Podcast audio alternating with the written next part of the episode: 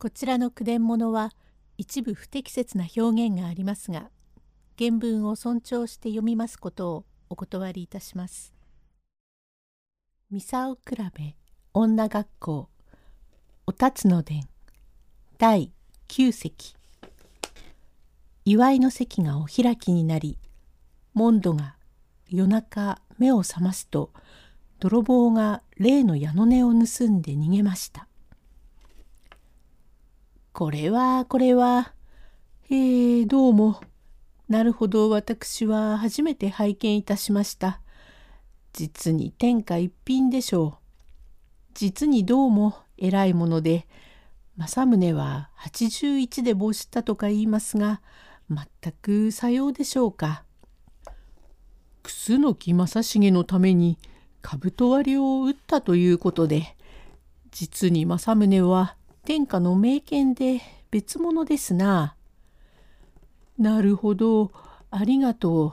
と次の人へ渡し、黄金の方は見せませんな。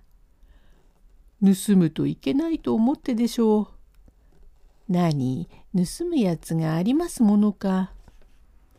これからぐるぐる順に回してから、だんだんお酒が盛ってまいりましたが、その頃のことでございますから剣を打っても本剣ぐらいなものでまた重役へお太鼓に立って踊りひっくり返って刺身皿へ足を突っ込むなどという廃盤狼藉となりましたのでもうお開きがよかろうと重役が言うのでバタバタと皆立ち返ってしまい木村モンドはお客疲れでとろとろと寝ましてふっと夜中に目が覚めるとスーッと風が襟元へ吹き込んだので目を開いてみるとそばへ置いた暗道の火が消えておりますからはてなと思い後ろを振り返ってみると縁側の雨戸が開いており雪明かりが差し込みます。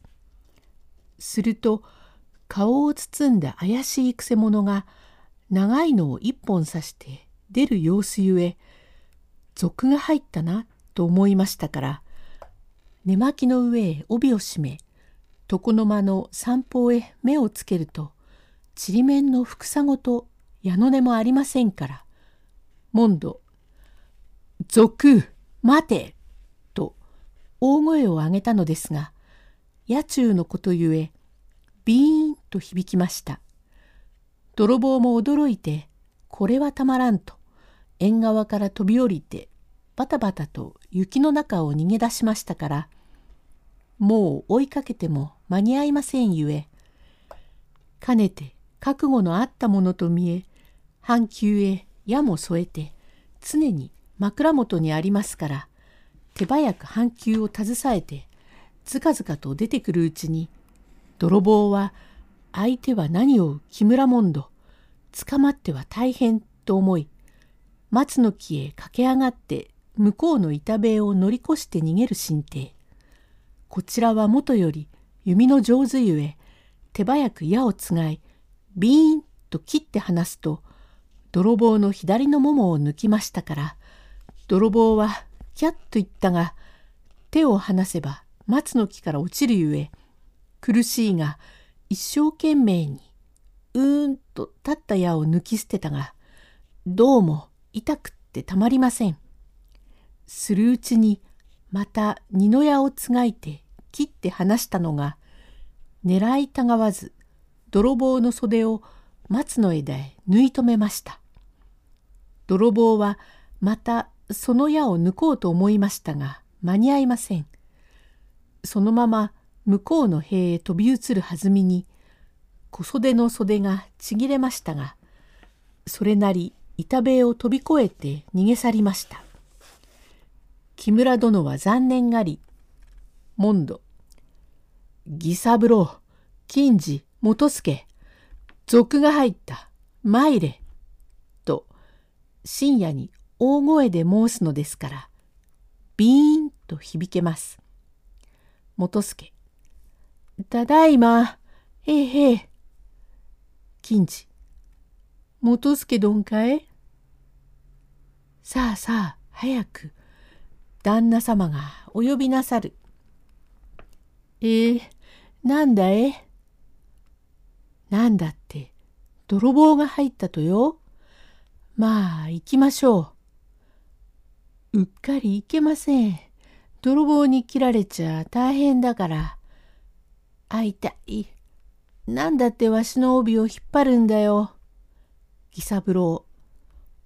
この帯は君のかえ？金次。一本の帯を二人じゃ締められない。ああ、痛い。柱へ頭をぶっつけた。と、慌てて駆け出してまいりました。モンド。最前から呼んでいるのに、ぐずぐずしているものだから、賊は塀を乗り越えて逃げた。早く後を追いかけろ。ええ、と出かけながら、驚いたね。賊などの入ったというものは、あまり良い心持ちではありませんね。と表へ出ると雪明かりでよく見えるから、なりたけいそうもない方を探そう。と出て行きました。これでは知れる気遣いはありません。しばらく経って帰ってきました。第十席へ続く。